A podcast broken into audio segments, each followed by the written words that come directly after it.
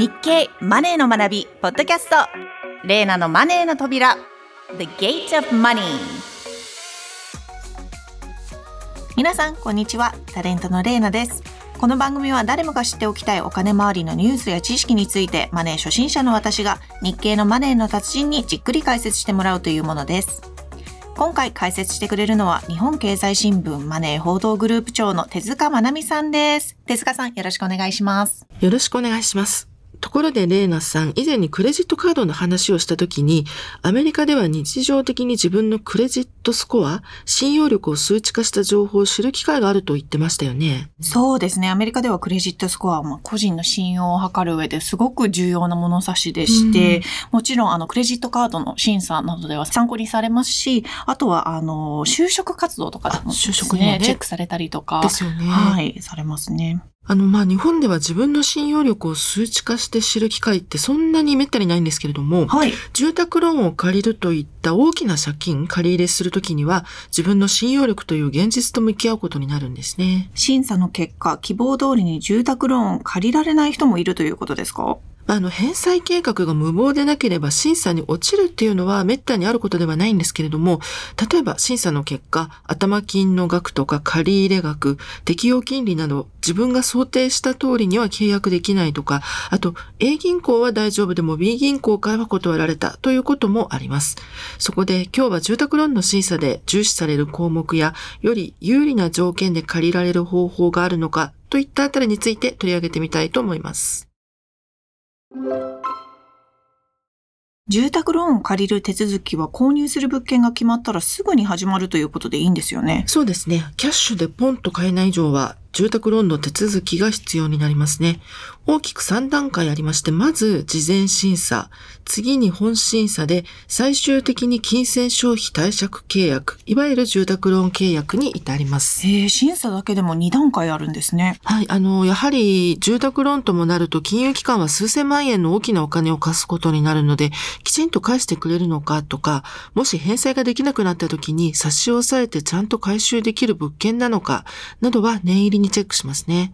この事前審査、本本審査の段階であれば複数の金融機関に審査を申し込むことができるので、まあ、金利とか団体信用生命保険、断信など有利な条件を比較できるんですよ。今の断信というのは住宅ローンの契約者に万が一のことがあった時に住宅ローンの返済が免除される保険でしたね。はい、そうです。一般的な断信は、ローン契約者が死亡したりとか、あと高度障害を負ったりした場合に、借入残高がゼロになるというものなんですが、最近では癌になったら残高がゼロになるとか、脳卒中や心筋梗塞で一定の症状が60日以上続くと残高がゼロになるとか、まあ、かなりいろんな種類のものが出てきてるんですね。なるほど。となると、できれば低い金利で充実した断信がある銀行で借りたいっていうことですよね。はい。物件を決めると不動産業者から提携先の金融機関を紹介されることも多いんですが、必ずしもその金融機関を選ぶ必要はありません。専門家は事前審査は手数料はかからないので、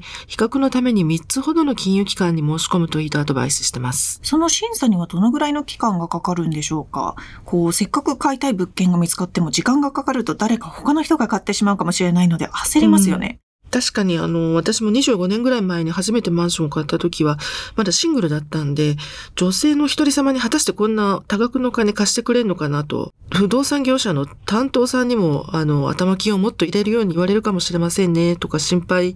あの、まあ、されちゃってかなりドキドキしたのを覚えてるんですね。で、この第一段階の事前審査は、基本的には住民票などの公的な書類は求められなくて、収入や職業などを自己申告することになります。で、3営業日程度で結果が出ることが多いです。そして、事前審査に通れば、物件の売買契約が結べます。ここで念願の物件を手に入れる権利を手にするということですね。本審査の前に契約できるんですね。そうです。事前審査で住宅ローンが借りられる目処がついたということで、売買契約が結べるというわけですね。ではその次の本審査は？本審査は大変ですよ。いろんな書類を提出しなくてはいけません。まず、売買契約書、重要事項説明書など、これらは物件についての書類です。それから、借り入れる人本人に関する書類、源泉徴収票、住民税の課税証明書、印鑑証明書、住民票などが必要になります。そして、本審査は日数も1、2週間ぐらいかかることが多いです。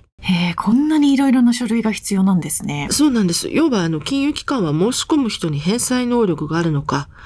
あと、万一の時に融資が回収できる担保価値がある物件なのか、この物件と人、この2点を見極めるということなんです。人を見るというのはやはり年収が一番大事なんでしょうか？はい、年収は大事ですね。総借入額は年収の7倍までが妥当だとよく言われます。なので、年収が800万円の人であれば、5500万とか5600万までなら借り入れられる可能性が高いと。で、これ以上大きな額を借りようとすると、かなり無理な返済計画になるので、審査を通るのが難しくなりますね。あと、年齢や勤続年数なども見ます。勤続年数は今後の収入の安定性に関わりますし、年齢は例えば40歳の人が30年ローンを組むとなると、返済が終わる頃には70歳になってますよね。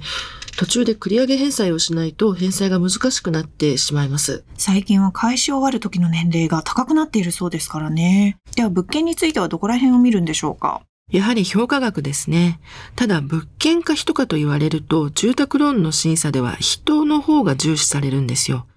住宅金融支援機構が2022年度に金融機関に対して行った調査によりますと、本審査で重みが増している項目として一番高かったのが返済負担率で70%、次に職種、勤務先、雇用形態で45%、次が借入比率で38%、以下、借り入れをする人の社会属性、預貯金や資産の保有状況と続いて、ここまで全部借り入れをする人を見るんですね。そして最後にやっと担保に取る融資物件の時価が出てくるんですね。なるほど。やはり人を見る方が大事だということですね。はい。なので逆に人の評価が高ければ物件の担保評価額以上の借り入れをすることも可能かもしれません。ちなみに今の話で一番重視するのが返済負担率ということですが、はいこれは何ですか？返済負担率というのは収入に占める返済額の比率を指します。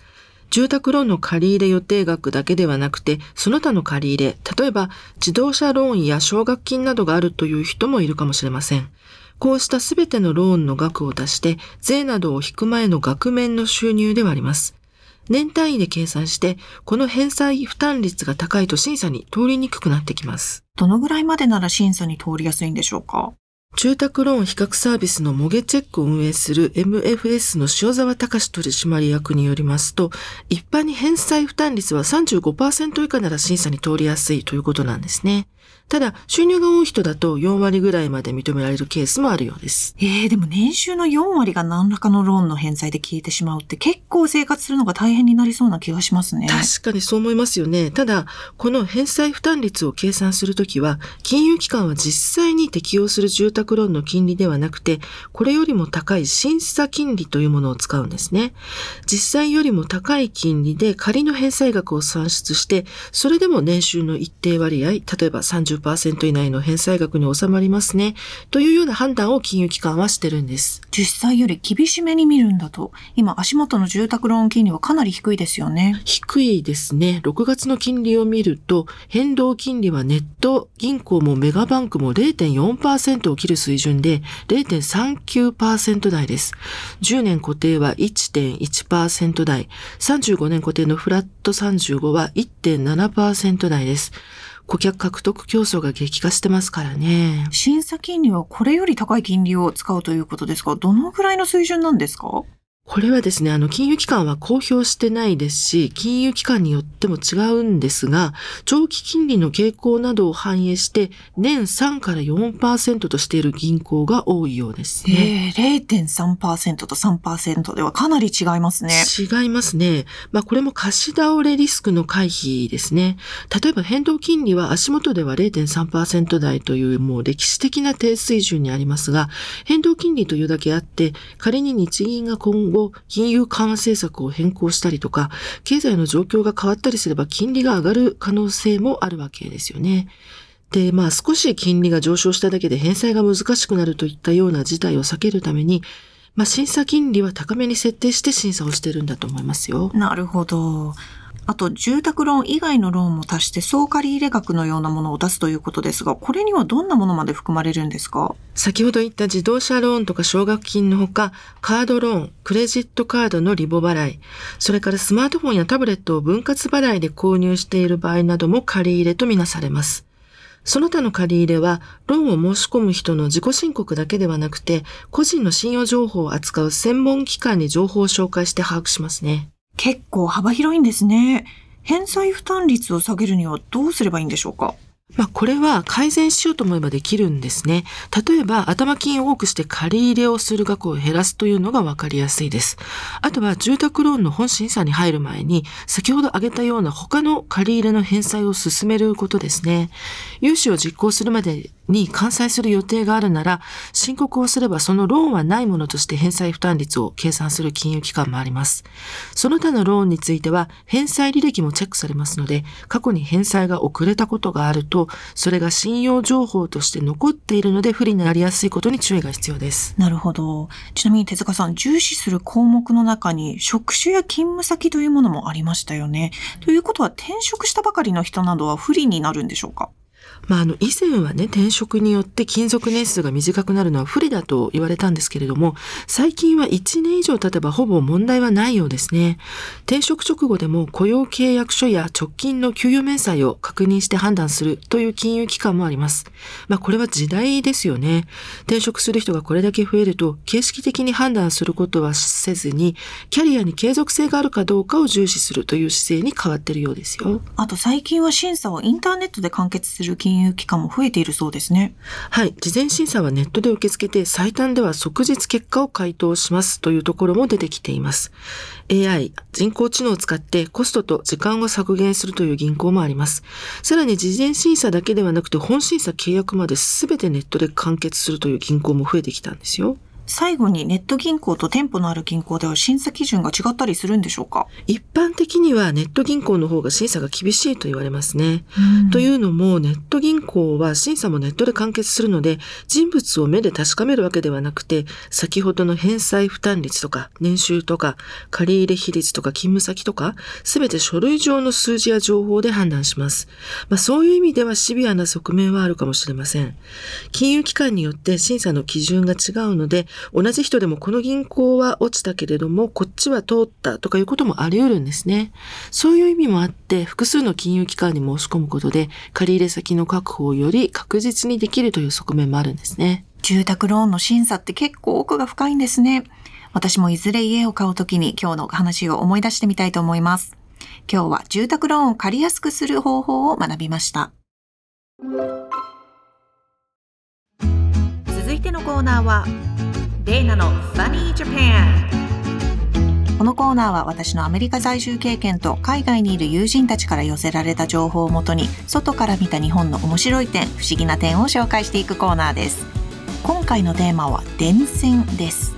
なぜ日本にはこんなに電柱や電線が地上にたくさんあるんでしょうか？気になります。ロンドンやパリ、香港やシンガポールは電線の地中化率がほぼ100%と言いますよね。景観上もあまり良くないような気がするので、手塚さんこれもう本当に不思議なんですよね。レナさんやっぱり電線、まあ電柱？邪魔だって感じします？邪魔だってか、まあ日本ってそもそも結構、あの、特にアメリカに比べると道路って狭いじゃないですか。うん、なのでなんかちょっと安全上もちょっと、あの、危ないのかなって思ったりもしますね。そうですよね。あの、ガードレールがね、ないほどなんかだと、はい、こう電柱が立ってると車道側にこう出てね、あの、そうですよね。歩かなきゃいけなくなることもあるし、あと、すごい太い電柱って、あの、なんか不審者が潜んでそうで怖くないです。ちょっと待ってください。夜道、夜道を歩いたりするとき。えっ、と、誰か後ろに隠れてるってことですか？あそうです、そうです。なるほど。そういう経験あったりするんですか？ないんですけど、あの、ないんかよくあれ、刑事ドラマでも、はい、刑事さんが、あの、尾行するときに電柱の陰に隠れたりしてるんで。かでも日本でよく見ますよね。そういうなんか絵とか漫画とかでもよく見たりしますよね。うん、そうなんですよ。あの、電線がね、こう、あの、渡って、こう夕焼けのシーンみたいなのって、こうなんかこう日本の昔の、あの、穏やかな夏の夕方みたいな、なんかそういう、あの、風景画って結構ありますよね。なんかそれがアいいニメとかでっていう人もいたりしますよね。はい。なんかあの、そういう人もいるみたいなんですよね。うんうん手塚さんは電柱電線どうですか？好きですか？嫌いですか？あのあのですね、あの、まあ、大嫌いなんですけど。大嫌い。あの、あの、家を10年前に建てた時に、あの、まあ、どうしても、あの、窓を開けなきゃいけない方向っていうのがありまして、はい。あの、で、家を建てる時にですね。はで、その家ができてみたら、その窓を、カーテン開けると、電柱がドーンって立ってたんですよ。ど。で、あの、最初はだから工務店さんも、あの、電柱ってあの、移動ができるんですよ、みたいなことをおっしゃってたんで、まあ移動すればいいのかなと思って、あの、まあ10万ぐらいとかに2、30万で頼めばやってくれるんですよって、あの、言ってたんで、あの、す実際に呼んでみたら、それ、あの、いわゆる電気ではなくて、電信柱、電信柱だったんですよ。電話だったんですよ。うん、で、あの、移設する、まあ、本当1メーター移設してくれれば、あの、一応までの視界からは、あの、外れるのに、なんかその1メーターの移設に100万かかるって言われて、もうなんかその100万って言った瞬間にもう工務店さんももううちの夫も私ももう同時に、ええー、みたいな、もうなんかハモっちゃって、はい。もうだからその100万が払う、やっぱり100万っていくらなんでも高いので、もうだから電柱ドーンのまま置いてます。ええそのまんまで。それちょっと、あれですよね。だから日本って結構コンクリートの電柱が多いですもんね。アメリカってまあ、そもそもあの都市部では結構その地中化が進んでるんですけど、田舎は結構まだ電柱多くてですね、私が育った町も結構田舎なので多かったんですけど、木でできてるんですよ。あはい。昔はでも日本もそうでしたよ。多分、そうあの、確か。はい、木ですそ。れがまた、まあ、コンクリートの方が丈夫ですもんね、ん分。あの、ただですね、その、まあ、好きとか嫌いとかいう話ではなくて、あの、防災上もね、あの、ね2019年だったかと思うんですけれども、千葉にあの、台風が直撃した時に、あの、電柱がわーっと倒れて、はい90万個以上が停電したりしたんですね。だから、やっぱりそういうこともあるので、あの、地中化っていうのは大事なんじゃないかなとまあ、思うんですよ。でも日本でそれがそんなに進んでいないのって何かやっぱり費用面とかコストの問題ですかねうん。ちょっと調べました。私ちょっとね、お金は割と詳しくても、ちょっと電柱は全然詳しくないので、ね日記の過去記事を調べたんですけど、原因はお金ですね、やっあぱり。うん。1km あたり、えーの範囲で地中化するのに大体5億円かかるそうです。いや、すごいですね。うんこれ負担するのが、さっきの100万どころじゃない。そのそう国とかで国と自治体と。例えば、負担するのは、その自治体とか、まあ国とかと、あと、あの、電柱なら東京電力とか、はいはいあの、NTT とか、その。電柱を運営管理してる、えー事業者ですようね。んなんか前番組でやったんですけど、これ、確か地中だと逆にでもデメリットもあって、なんかメンテがすごいやりにくかったりとか、うん何かこそう問題があった時にどこで何が起こってるのかって分かりづらいんで、うんまあ電柱ってこう地上なので、まあメンテナンスはしやすいみたいなことはよく登ってねあの、作業されてる方いますもんね。前あの番組のロケで浅草でその外国人の観光客インタビューしてたことがあるんですけど、そこで結構何人かの方がその浅草のあの辺りも結構電柱立ってたりとか電線が見えたりするんですよね。浅草、はい、ははい。い。なのでそれが逆にいいとか、やっぱり。なんか電線をこう、こうしてこうスカイトリーを撮ってるあの、あえっと観光客の方もいて、こんなのこうもうヨーロッパではありえないから、ー、新鮮だみたたいな感じでなんかちょっと感動してたりもしたんで、うんなんかそうポジティブに捉える人もいるんだなっていうのはありましたね。なるほどね。でもやっぱりさっきの話ですよね。その、やっぱり日本っぽいえー感じがする日本っぽい。でしょうねで。も手塚さんは大嫌いなんですよね。ちょっとね、あまりそうですね。あの、好きではないですね。まあ、まあでも、あの、費用もかかることだしまあねね。ただ、やっぱりでも災害のことなんかを考えると、地中にあの埋めていくっていうのが、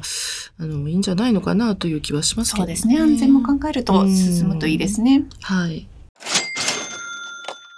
日経電子版のマネーの学びでは、これから資産を増やしたいという20代から40代の皆さんに向けた記事を多数用意しています。最後に私たちが作っている紙面の特集もご紹介します。6月17日付、日本経済新聞長官、マネーの学び面のトップストーリーは、魅力を増す日本株、米国株変調に転機。日経ベリタス6月18日号のカバーストーリーは、アクティブ投信の未来。日経マネー7月号の特集は、えりすぐり絶好調株66です。紙媒体も合わせてよろしくお願いします。手塚さん、今回もありがとうございました。こちらこそありがとうございました。では、レイナのマネーの扉、次回もお楽しみに。